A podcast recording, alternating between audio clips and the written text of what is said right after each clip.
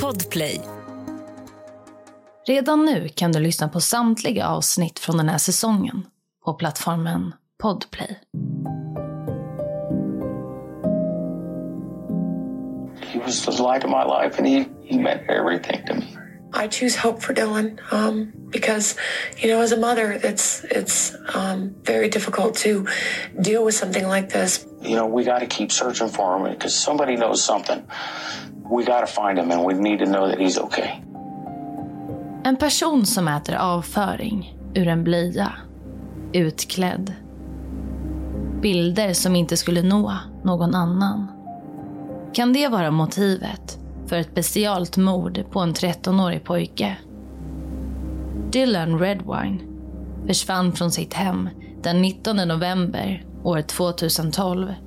Det ska ta flera år innan hans familj får svar på vad som hänt. Du lyssnar på Jakten på mördaren med mig, Saga Springhorn. Den här säsongen baseras på fall som ni lyssnare har tipsat om. Jag vill varna för grovt innehåll i dagens podcastavsnitt.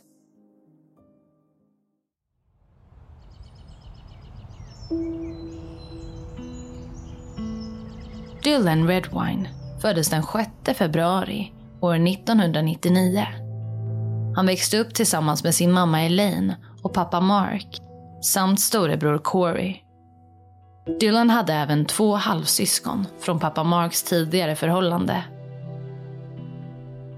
Den 13-åriga Dylan var en lugn kille.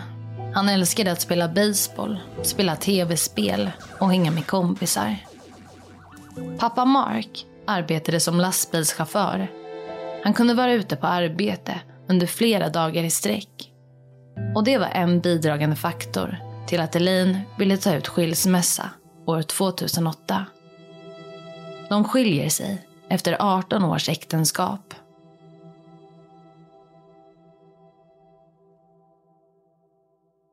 Förloppet kring skilsmässan blir tumultartat.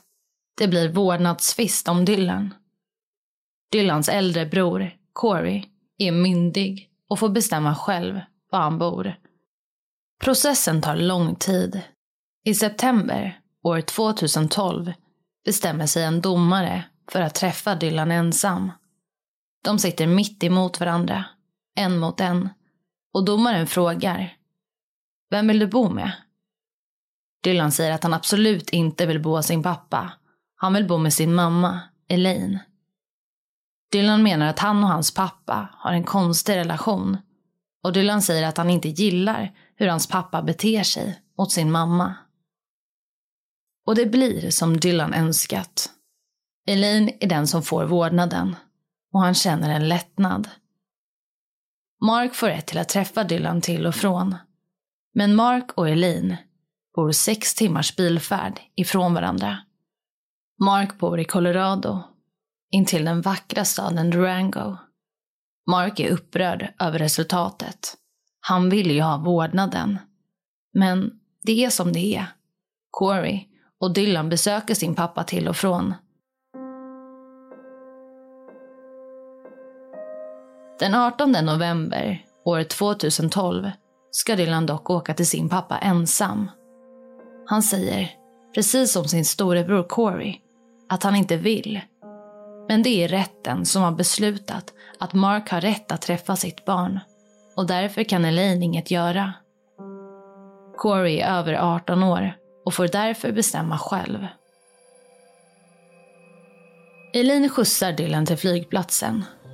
Dylan är inte glad. Under förra besöket hos sin pappa Mark hade Mark mest pratat om skilsmässan. Det hade varit mycket bråk och tjafs. När Dylan landar skickar han ett sms till sin mamma. Han säger att allt har gått bra, att han är framme.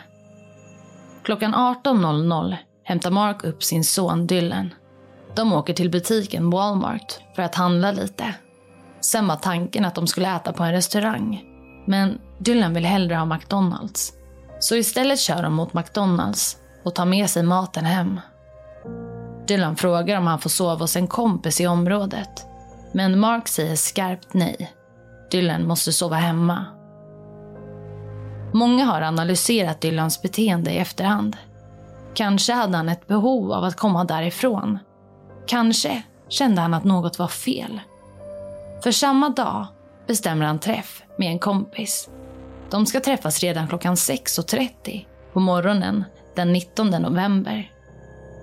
Morgonen kommer, men Dylan dyker inte upp på platsen där han och kompisen bestämt sig för att mötas. Mark menar att Dylan försovit sig.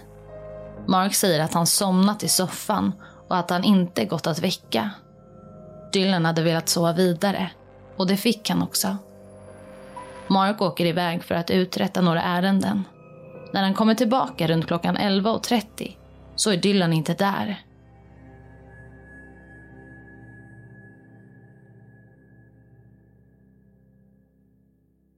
Mark ser att Dylan ätit flingor ur en skål. Han har sett att tvn står på, kanal Nickelodeon. Han tänker att Dylan dragit iväg med någon kompis, för hans fiskespö är borta, inklusive hans ryggsäck och mobil. Mark bestämmer sig för att ta en förmiddagsnap. Han vaknar vid ungefär 13.30 och då är Dylan fortfarande inte hemma. Mark ringer nu till Dylan och smsar men får inget svar. Klockan 15.30 bestämmer han sig för att gå ut och leta. Han frågar vänner till Dylan och människor som strosar runt i området. Men ingen har varken sett eller hört något från honom. Två vänner till Dylan berättar att de försökt få tag på honom hela dagen, men utan framgång. Mark åker nu till den närliggande polisstationen för att rapportera att Dylan är försvunnen. Därefter kontaktar han Elaine och frågar om hon hört något från Dylan. Elaine har inte hört något och börjar nu få panik. Elaine sätter sig i bilen tillsammans med sonen Corey. De åker mot Marks hem. Bilfärden tar sex timmar och de kommer fram sent på kvällen. Elaine och Corey pratar med polisen och sen åker de ut och letar. Mark är hemma hos sig. Han deltar inte i sökandet. Huset är nedsläckt. Och där stannar vi upp lite. Så Dylan är nu försvunnen. Och det ni hört här tidigare om att Mark ser Dylan sovandes i soffan och försöker väcka honom och att han ser att han har ätit flingor och så vidare. Det är ju helt och hållet Marks historia. Det som är lite märkligt menar Elaine och utredarna det är att Dylan vanligtvis interagerade med sina vänner genom att skicka sms. Men kvällen innan han försvinner så har Dylan skickat sitt sista sms klockan 21.37. Och Elaine menar att det här inte är likt Dylan, alltså han kunde sitta uppe hur lång tid som helst och smsa. Klockan 6.30 morgonen därpå så har ju Dylan bestämt träff med en kompis. Men han dyker inte upp och kompisen smsar 6.46 och frågar var han är någonstans. Kompisen får inget svar och runt klockan 10.00 så skickar den här kompisen ytterligare ett sms. Men inget svar på det heller. Mark tror ju att Dylan promenerar till en campingplats i närområdet för att hänga med lite kompisar. Alternativt att Dylan har gått hem till en kompis. Elaine hon tror att Marks historia är bullshit. Hon litar inte på honom överhuvudtaget. Utredarna får ju information om att Dylan faktiskt inte velat åka till sin pappa och på så vis tänker man att det kanske inte är så farligt med att han har försvunnit. Dylan kanske bara gömmer sig någonstans för att liksom protestera mot att han tvingades åka. Men Elin säger att nej, nej, nej, så är det inte. Det här är inte likt min son. Vi går vidare.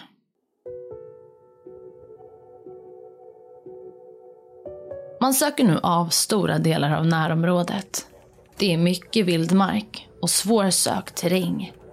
Det är branta backar, höga berg och tät skog. Man skickar bland annat upp drönare för att leta efter Dylan. Hundar kopplas också in i sökandet. En hund får upp ett spår utanför Marks hus men det leder ingen vart.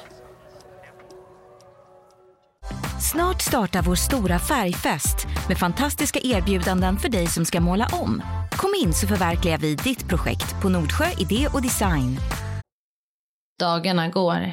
Elaine och Corey organiserar egna sökningar efter Dylan. Elaine är övertygad om att Mark ligger bakom försvinnandet.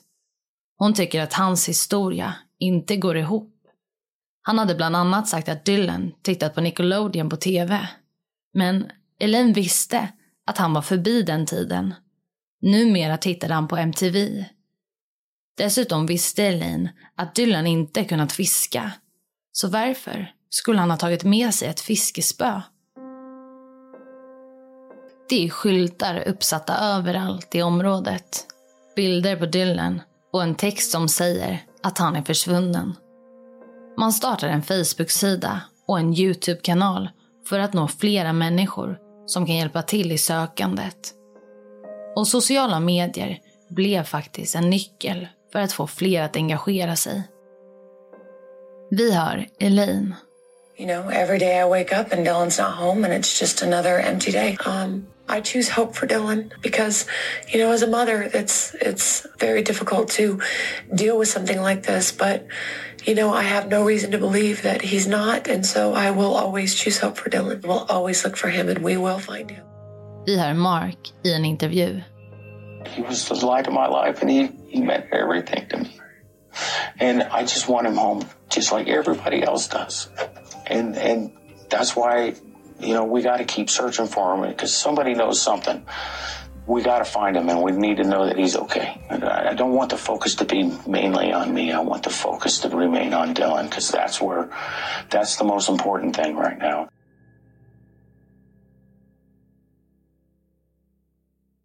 Ungefär en vecka senare får sökhundar upp en doft från Dylan vid en närliggande sjö. Dykare kopplas in och får ansvar att söka igenom sjön. Men man hittar varken Dylan eller något av hans tillhörigheter i sjön. Utredningen trappas upp. Det här var sannolikt inte en rymning. Nu var det allvar. Elin säger till polisen att hon misstänker Mark. Mark vidhåller sin historia och säger att han inte kan berätta något mer. För det han redan sagt är hela sanningen. Mark säger att han aldrig skulle kunna göra något mot sin son. Mark säger att Dylan var livets ljus och att han precis som alla andra ville ha honom tillbaka så snart som möjligt. Utredare söker nu igenom Marks hem och snart hittar man några droppar blod som matchar med Dylans DNA. Men enligt Marks flickvän ska dropparna komma från ett tidigare besök då Dylan skurit sig i fingret. Utredarna vill nu förhöra Mark. De säger att det är en standardprocedur. Mark är inte misstänkt. Däremot blir han upprörd. Alla har vänt sig emot honom. Elaine pratar om honom i sociala medier och i pressen. Människor söker upp Mark och påstår att han är en mördare. Han har fått nog. Utredarna säger återigen att det bara är en standardprocedur. Han är inte misstänkt. Både Mark och Elaine får genomgå ett lögndetektorstest. Mark säger att han inte har något att dölja, så det finns ingen anledning för honom att inte ställa upp på testet. Elaine klarar testet med bravur. Men Mark däremot misslyckas något enormt. Testet visar att han ljuger.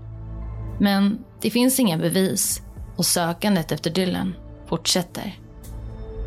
Fallet blir känt världen över. I februari 2013 påbörjas en ny stor sökning efter Dylan. Det har gått ungefär ett år och man har fortfarande inte fått något svar på vad som hänt. Många riktar sina misstankar mot Mark.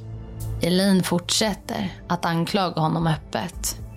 That Dylan's dad had something to do or knows something more than he's giving us information about. I wish he would talk to us. Och där stannar vi upp lite. Ja, tiden bara går och går och man hittar inget som leder polisen närmre Dylan. Elaine och Corey och Mark blir inbjudna till Dr. Phil show. Det är alltså en amerikansk tv-show som bygger på Dr. Phils erfarenheter inom ämnen som psykologi och sociologi och så vidare. Där bjuder han bland annat in människor i olika typer av kriser eller med olika erfarenheter. Och Elaine, Corey och Mark väljer att ställa upp i programmet. Mark berättar att alla riktat sina misstankar mot honom. Corey, Dylans bror, tror att det är Mark som har gjort något mot hans lillebror. Och Elaine säger samma sak. Vi lyssnar lite till hur det lät i programmet. Vi hör Elaine. Yes. You need to bring him home. And please, I hope you didn't hurt him. I hope you did not hurt him. Because I really don't trust you, and I really have a concern that you hurt him, and his bones are out there just laying, and you don't even care. Elaine säger att hon vill att eh, Mark tar hem hennes son och hon hoppas att han inte har skadat honom. Vi hör Mark. So you get back at 11:30 and he's gone. Right. And so you just lay down and take a nap?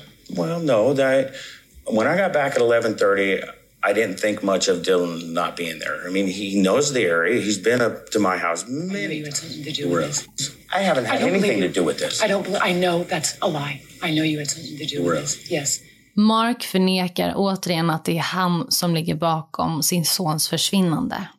Vi hör brodern Corey. Dylan didn't really look up to Mark. They had a relationship, but it was never what Dylan had wanted. It was always what Mark had wanted, which was always to be on the road. Really? Never there. Why do you call your father Mark instead of dad or Because he's not a father to me. A father is someone who cares for their kids and, you know, would do anything for them. Brodern Corey säger att eh, Mark inte har gjort någonting. Han har inte varit på några sökningar eller ceremonier och han förstår inte hur man kan göra det mot sin son. Han säger att eh, Mark är en dålig pappa. Mm, sökningarna efter Dylan fortgår, men i december 2013 så ligger det så mycket snö och is på marken att det blir för svårt för att söka efter Dylan. Det går inte, så man pausar det ett tag för att i juni 2013 ta upp sökandet igen. Och i juni så gör man en enorm sökning. Det är 45 personer från polisdepartementet som deltar. Så man söker efter Dylan på en parallell skogsväg kan man säga in till Marks hus. Och det man får tänka lite här är att Mark bor väldigt eh, öde, så skulle jag beskriva det. Det finns inte så mycket hus i närheten eller grannar i närheten. Och man behöver liksom bil för att ta sig till eh, köpcenter eller till affärer och så vidare. Så det är verkligen vildmark, berg och skog i det här området. Och nu kommer någonting stort att hända. Vi går vidare. Det är den 25 juni år 2013. Det är en sen eftermiddag och plötsligt börjar ett flertal polisbilar att samlas runt ett område åtta mil från Marks hem. De drar åt sig uppmärksamhet och polisen går ut och berättar att man hittat något som är kopplat till fallet med Dylan. Två dagar senare kan man bekräfta att fyndet på platsen är kvarlevor från Dylan. Kvarlevorna hittades åtta mil från Marks hem i ett avlägset område. Dylans tillhörigheter har man inte hittat, endast några av hans kvarlevor. Det är dock svårt att fastställa en dödsorsak. Man har inte hittat Dylans kranium, något som gör det svårare att förstå hur han dött. Det går inte att avgöra om det rör sig om en attack från ett djur eller om han varit utsatt för ett mord. Men många tror sig veta och med tiden ska sanningen komma fram. Elin är förtvivlad. Mark talar ut i pressen och berättar om den enorma sorg som han känner. Under begravningen håller Corey och Elaine tal. Ungefär en vecka senare håller människor i Colorado en minnesceremoni. Elaine är nu mer övertygad om att Mark har dödat hennes son.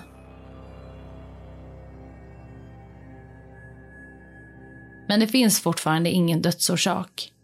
Hur, hur hade han mist sitt liv? Tiden går. Elaine berättar för media att hon vet att Mark är en våldsam person. Hon hade sett det med egna ögon under tiden då de varit tillsammans. Våren 2014 så kontaktar Mark en reporter. Han säger att han måste åka till ett sjukhus för att han har drabbats av paranoia. Det kan också kallas för förföljelsemani. Han säger att han är rädd för att så många människor tror att han har dödat Dylan. Han har fått vanföreställningar. Mark är nu en person av intresse för utredningen. Han är fortfarande inte misstänkt, men man tror att han sitter på information som är viktig för utredningen. Information som han ännu inte delat med sig av. Den 1 november 2015. En man är ute och vandrar och får syn på något. Det ser ut att vara ett mänskligt kranium. Vandraren kontaktar polisen och det här kanske kan bli genombrottet. Det är Dylans kranium som hittats. En viktig pusselbit för att förstå hur han dött. Kraniet hittades cirka en och en halv mil från de andra kvarlevorna som hittades tidigare. En obduktion genomförs och man kan se en fraktur över vänstra ögat. Kraniet vittnar om ett trubbigt våld mot huvudet. Någon hade tagit hans liv. Mark påstår att det är någon som placerat ut Dylans kropp i närheten av hans hem för att sätta dit honom. Mark menar att Dylan säkerligen blivit kidnappad och dödad av någon. Men utredarna har sina ögon på Mark. Dylan hade försvunnit i november år 2012 och nu hade det blivit sommar år 2017. Det hade gått flera år. Utredarna har jobbat på och man har nu tillräckligt med bevis för att gripa Mark. Mark arbetade fortfarande som lastbilschaufför. Just den här dagen, när han ska gripas, har han levererat livsmedel till ett ställe i Washington. Därför får polisen i Washington uppdraget att gripa Mark. Så här lät det. Just keep your hands up. Do not move. Drop cigarette. You guys can, you'll explain to me what's going on? Yes, sir. Is your name Mark? Yes, it is. Mark is the name. Mark, do you have any weapons on you, sir? No, sir, I do not. what had happened is they had got information that you were potentially up here, and they said that they had a uh, uh, a warrant for murder second for you. I have no idea what that's about. Okay. Mark frågar vad det gäller. Han förstår inte riktigt. Men innerst inne kanske han faktiskt kan lägga ihop ett plus ett. Den 15 augusti 2017 anklagas han för andra gradens mord och övergrepp mot barn som resulterat i död. Hans sons död. Mark vidhåller att han är oskyldig. Åklagaren hävdar att Mark dödat Dylan i vardagsrummet. Han hade halshuggit honom och därefter lagt ut hans kvarlevor på olika ställen i skogen för att vilseleda polisen. Åklagaren lägger fram motivet och bevis. I Marks vardagsrum hade man hittat blod från Dylan på ett flertal ställen. På mattan, i soffan, på soffbordet och så vidare. Men motivet då? Ja, det är något som kommer att chocka många.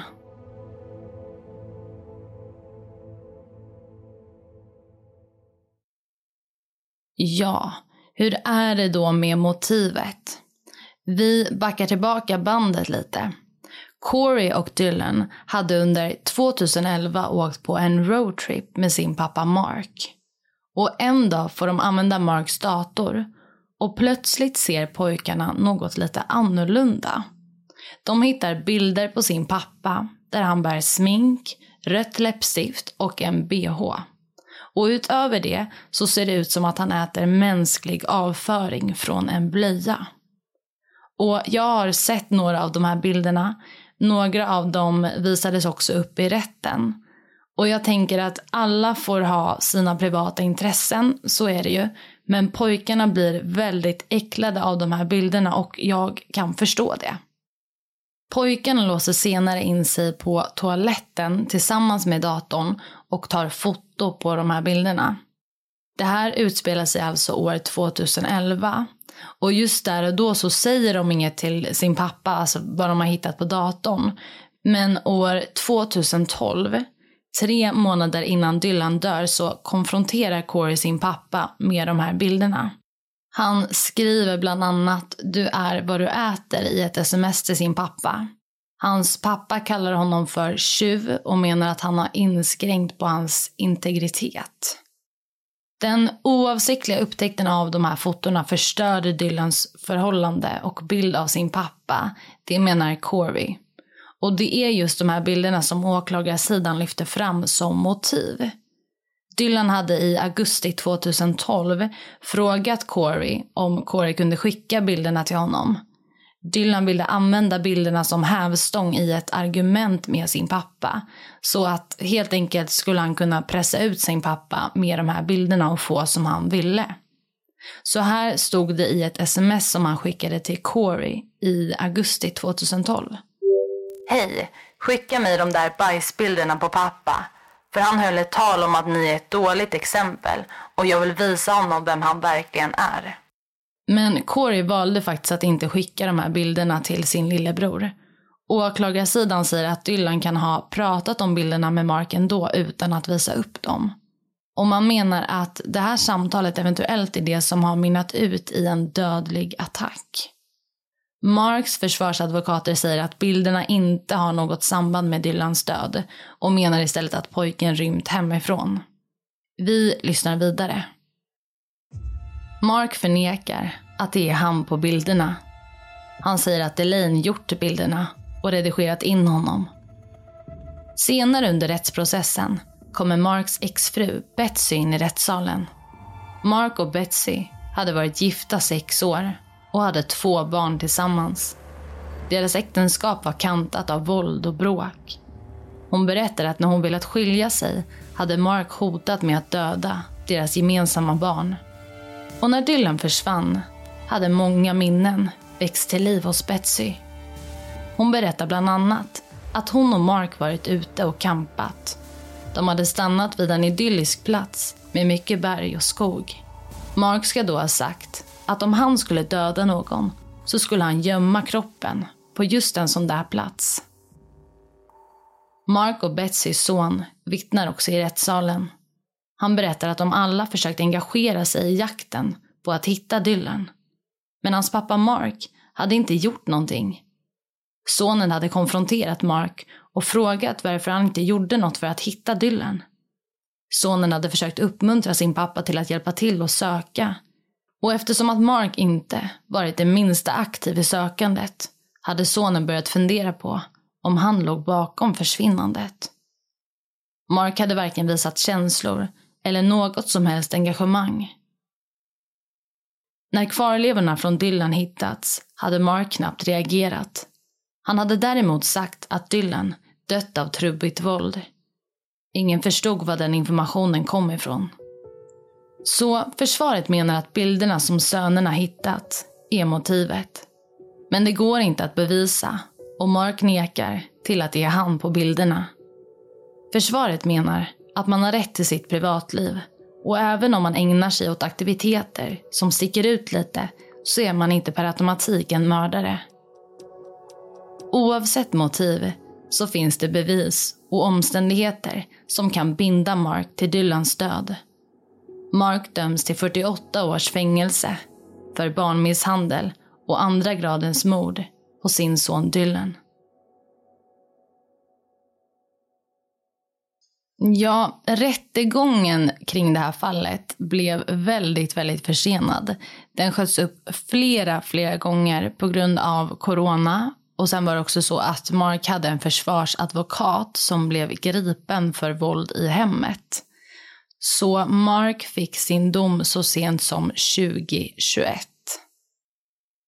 Och det här var allt för dagens avsnitt.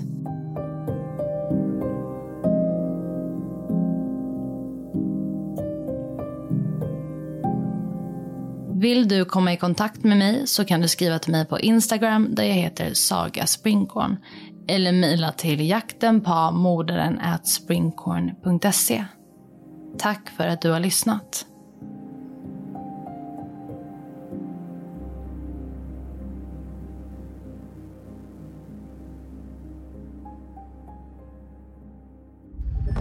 Podplay, en del av